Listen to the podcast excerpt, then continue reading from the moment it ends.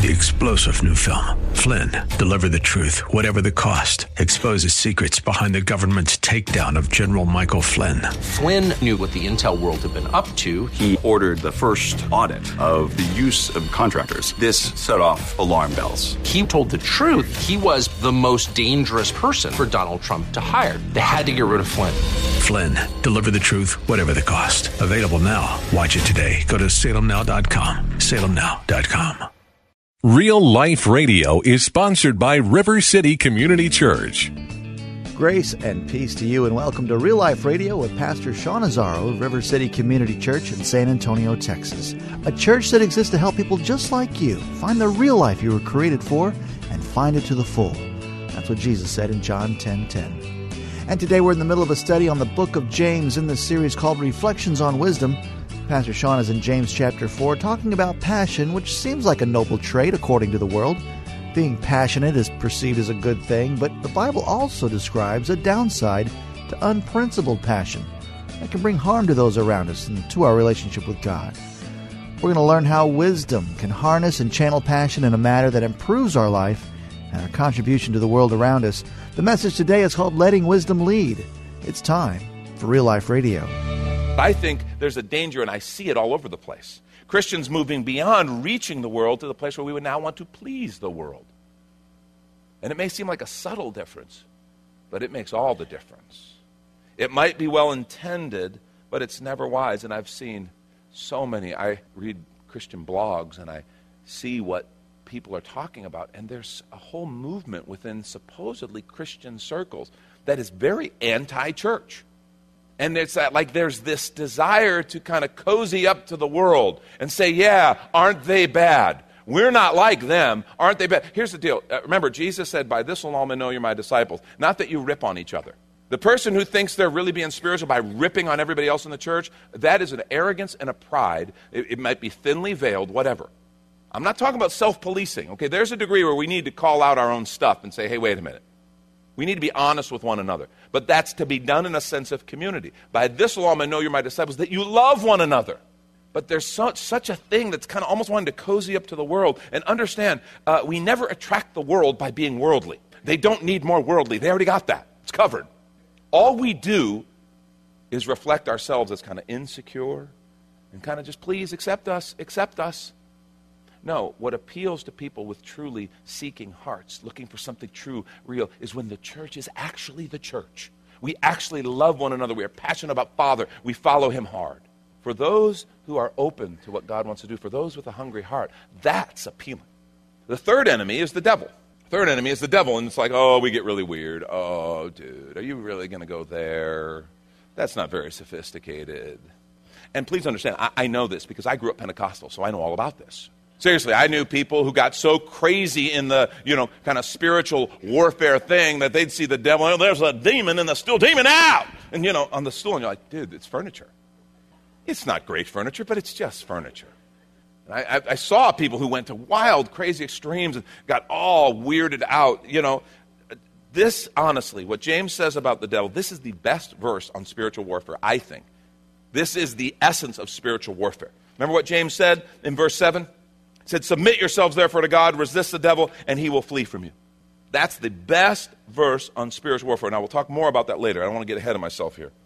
But he talks about a spiritual enemy. There is a real spiritual enemy. We wrestle not against flesh and blood, but against powers and principalities and rulers of the air.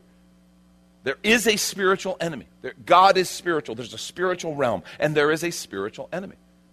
And James says, you really shouldn't give too much attention to him. Submit yourself over to God, resist the devil, and he'll flee from you. Now, the placement of James 4 is really significant. Remember, those verses and chapters that help us find our way around the Bible, they weren't there in the original letter. James probably wrote either on a scroll or on parchment.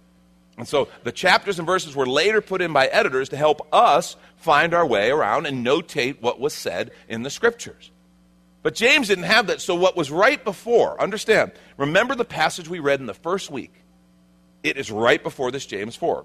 Remember what it said, James 3, 13 through 18. Who is wise and understanding among you? So it's all about wisdom. By his good conduct, let him show his works in the meekness of wisdom. But if you have bitter jealousy, selfish ambition in your heart, do not boast and be false to the truth.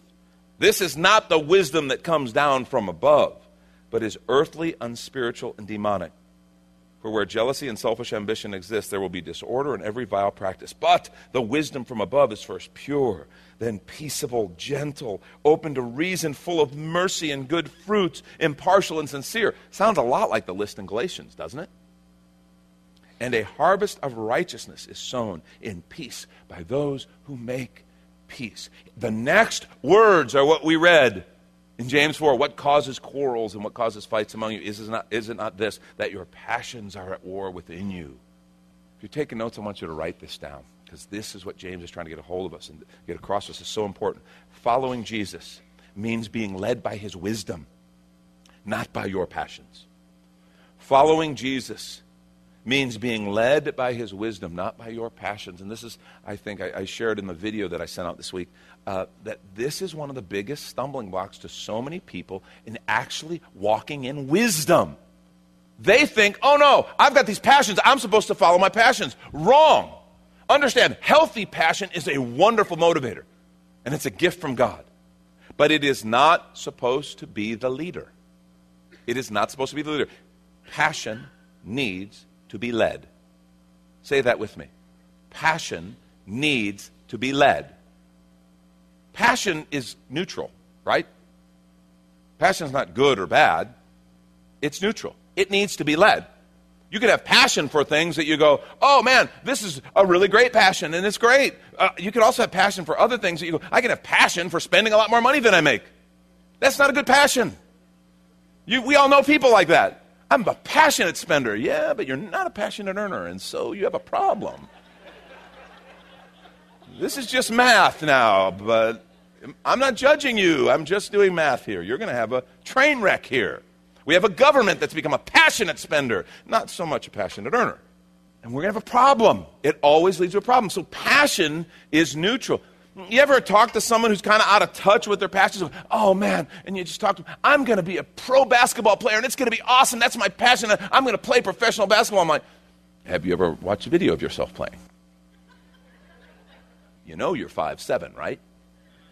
Your mom's five four, your dad's five eight. I don't know that this is going to happen for you. Okay, I just don't know this can Now, I don't know. Maybe there's other things that you might end up being related to. That's basketball. That's cool but you're out of touch. As a musician, I'll hear people go and say, hey, listen this. I'm going to be a singer songwriter. I'm, I'm going. I'm going to move to Nashville. I'm going to do this. And it's just like, oh, Lord, what do I say? I don't want to be mean, but no, your passion, no. Maybe you can do something connected with music. I don't know, but if you say my passion is, it can be misplaced, it can be misguided. And that's an important understanding. Lots of things can influence our passions. We should not be people of our passions. Passion, when it's healthy, when it's well led, is a powerful motivator and a great thing. And you need to know that. But we have to be real careful. And we talk about being people versus, of principle versus passion. Principle, setting up guidelines and leadership for passion. I don't know if you guys have ever heard of the Myers Briggs inventory. I really like it. I think it's a pretty cool tool for just understanding how people are wired and motivated. It's a great tool. It talks about it, it looks at four different areas and kind of based on how people kind of lay out in those areas, it really is a very good predictor of kind of or at least revelation of how people respond. The first one is extrovert versus introvert. And there's no good and bad in any of these. It's just, you know, and largely, are you more charged by kind of time alone or are you recharged by time with people? And that's a good indicator. Okay?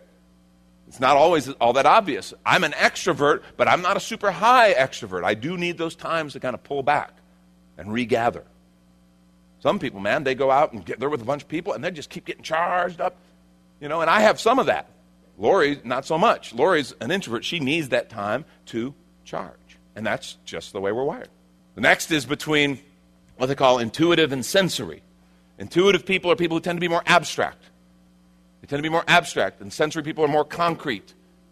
You know, an intuitive person is going to ask the question, tell me your visions, tell me your dreams in a job interview. Tell me what you envision, what you see. A sensory person is going to tell me what you've done. Both are valid, but it's just the way people are wired. The third is the one I'm really referring to here, and it's the thinking and the feeling. And remember, these are, these are both positive, and they both have potential pitfalls, and they're both positive. And understand, if you're a thinker, you have feelings and you feel, and if you're a feeler, you think. Okay, so it's not, that's not what it's saying. It's saying when you're going to make decisions, what are you going to be more motivated by? Thinkers tend to be people who are going to be motivated by, okay, here's what I know, here's the facts, here's what I see. And feelers are going to be more motivated by, but wait a minute, is this going to impact this one that way, and this is going to impact, and more by the circumstances and by the relationships around them.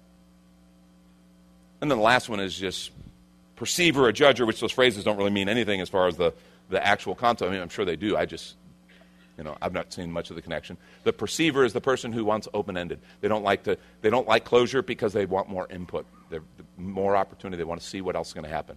The judge, the J people, judges are. They want closure. They love closure. They love lists. They love get this done and move on. Okay. So in an organization, you want a lot of J's working there. If you're going to have some P's moving around, you need some J's to help. You know. But it's that, that thinker feeler thing. And this is one of those things. That's when you talk about passions and principles. I think we need to be careful. Of course, the thinker has the challenge of kind of being cold and kind of just too analytical, you know, the, the paralysis by analysis, right? But the feeler has the potential to let their feelings just lead in ways that sometimes aren't great. Understand something feelings are real, they are real, they are not always accurate. That's a really important thing for us to understand. If you have strong feelings about something, that, that is very real and needs to be dealt with because it's real. But that doesn't mean your feelings are accurate. And that's kind of what we're talking about here. These passions, they can be sometimes overtly negative things, but sometimes you can even be led by things that, well, that's not necessarily bad, but is it right? Is it real? Now, James gives us some things to help us deal with harmful passions and to lead us to God's wisdom. He gives us a decision, He gives us a discipline, and He gives us a denial. And I want to look at those real quickly for you as we kind of charge towards home on time. We want to take a quick minute to remind you you're listening to Real Life Radio with Pastor Sean Azzaro of River City Community Church in this series called Reflections on Wisdom from the book of James, as found on the sermons page at reallife.org. And if you're looking for a new church home, here's your invitation from Pastor Sean. Do you ever look at your life and feel like you were made for something more? Jesus made a simple statement The thief comes to steal, kill, and destroy, but I came to give you abundant life, real life. I talk to a lot of people, and many seem to feel like they're settling for a whole lot less. Hi, I'm Sean Azzaro, pastor of River City Community Church, and we are so convinced that we were made for something better. We call ourselves a church for real life. I'd like to invite you to join us for one of our weekend gatherings, which are an exciting and artistic blend of music, reflection, and practical insights, all designed to explore the life that God meant for us. River City is located a mile and a half outside of Loop 1604 on Lookout Road across from Retama Park. Service times are Saturday at 5 p.m. and Sunday at 9:30 and 11:15 a.m. River City is a church for real life, so our home on the web is reallife.org. To find out more, visit us online at reallife.org. God created you for something very special. Come find out more at River City Community Church. And back to the message Letting Wisdom Lead, based on the book of James. This is Real Life Radio. Three things, real quickly. A decision. Decide to submit your life to God's leadership. That's what he said in verse 7. Decide to submit your life to God's leadership. That's so critical. Submit yourselves, therefore, to God. Resist the devil. He will flee from you. It all begins with submission. And here's the problem with spiritual warfare people trying to resist the devil who've never submitted to God. They're trying to resist the devil, do spiritual warfare and whatever, and they haven't done the basic kind of thing of submit yourself, therefore, unto God, resist the devil, and he will flee from you. You want to do spiritual warfare? Submit and resist. And there's people, but shouldn't we do spiritual mapping out there? And you know, I, I, don't know. I don't know about all that. I, I know what the scripture says. Submit yourself, therefore, to God. Resist the devil, and he'll flee from you. So my big question is not, what am I saying to the devil? I don't care to say much to the devil doesn't seem very nice to me, so I don't want to talk to him much. Okay? Submit myself to God. Make sure I am submitted to the Lord. I'm following his spirit. And then the enemy really, it's kind of, he's like a paper suit, man. He just, there's really not a whole lot there when you are following the Lord. You're walking in his ways and you are following his leadership. Submit yourself, therefore, to God, resist the devil, and he'll flee from you. You understand, uh, the beginning of Christian discipleship is submission. That's what it is. That is, if, if you're a follower of Jesus, if you claim to be a Christian, the beginning of that understanding is submission. And you're like, wait a minute, but I've heard people teach Jesus can be Savior, but not Lord. Is that true? I, I don't, I don't believe that. I've heard people teach this idea that, oh no, Jesus can just be your Savior, but you haven't made him your Lord yet. Um, that's like schizo Jesus theory. I, there's, not, there's not two Jesuses, there's only one Jesus. You embrace Jesus, okay? And let me tell you how you embrace Jesus. Salvation, the scripture's crystal clear. You know, there are two things required in my heart for me to become a follower of Christ. The first is repentance, second is faith. I have to believe and I have to repent. And let me tell you what repentance means. You remember what repentance means? It's like I'm walking a direction in my life, doing my own thing, and I come to this place. God's grace, His Spirit, His wisdom hits me, and I'm like, my way is not working. Okay? My way is leading to hurt for me, hurt for the Lord, hurt for other people, and I don't want that anymore. And that's the that's the beginning of coming to Christ. And repentance means to turn in my thinking and to turn in my decision to say, I want your way. I want your way. That's, that's what repentance is. I'm sorry for what I did. I don't want that anymore. I want your way. Understand something. That is an act of lordship. I have just said, when I repent, I've said, not my way, Lord. I want your way. So I don't think you can even become a Christian if you're not interested in his way. Remember, in Acts chapter 2, Peter pre- preaches this incredible sermon. Now, when they, Acts 2, beginning at verse 37, when they heard this, they were cut to the heart and said to Peter and the rest of the apostles, Brothers, what shall we do? And Peter said to them, Repent and be baptized, every one of you, in the name of Jesus Christ, for the forgiveness of your sins, and you will receive the gift of the Holy Spirit. For the promises for you, for your children, for all who are far off, every, everyone whom the Lord has calls to himself. So his response is repent. And this isn't just for them, he says this is for everyone, the generations to come who come to follow Jesus. It begins with repentance, which fundamentally is an act of submission. And he says, You'll receive the gift of the Holy Spirit. Now, here, here's the deal. If your position, and I, I want to be real clear here, and I don't want to be hard or mean to anybody, but I want to be honest. If your position is that, well, you want God to be a part of your life, Okay, you want to be a part, but you don't want his leadership. Okay? Let me just say real clearly you're not a Christian. You might be a seeker, you might be someone interested, you might be on your journey to discovery, but you're not yet a follower of Jesus because fundamentally, if you're saying, I don't want his leadership in my life, you haven't yet repented. And understand something the Spirit doesn't come as some sort of consultant or advisor. When the Spirit comes, it's like it's God in you. It's the Lord, the Creator, the Alpha, the Omega, the sovereign King of the universe coming to dwell in you. I've always hated that ridiculous bumper sticker that used to be popular. It said, God is my co pilot. God is my co pilot. I just want to talk to the person. Okay, so the eternal Alpha and Omega is in the plane with you, the God, the creator of all things, and you're going to make him the co pilot? And you're the pilot. No, no, Lord, if I need you, you can take things, but right now I've got it. How ridiculous is that? No, He's the king. He's the leader. I'm the follower. I'm the subject. I'm the servant. That's the relationship of a follower of Jesus. And it all begins with that first step of repentance that says, My way is screwed up, God. I've hurt myself. I've hurt others. I don't want anymore. God, I turn to you. I want you. It doesn't mean you're perfect, it doesn't mean you don't stumble and fall. It just means that in your heart of hearts you said, Yeah, I want him and I want his way. I want his leadership.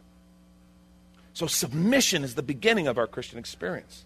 It is also a powerful way to deal with those harmful passions. Following Jesus means being led by his wisdom, not by your passions. Second, the discipline, okay?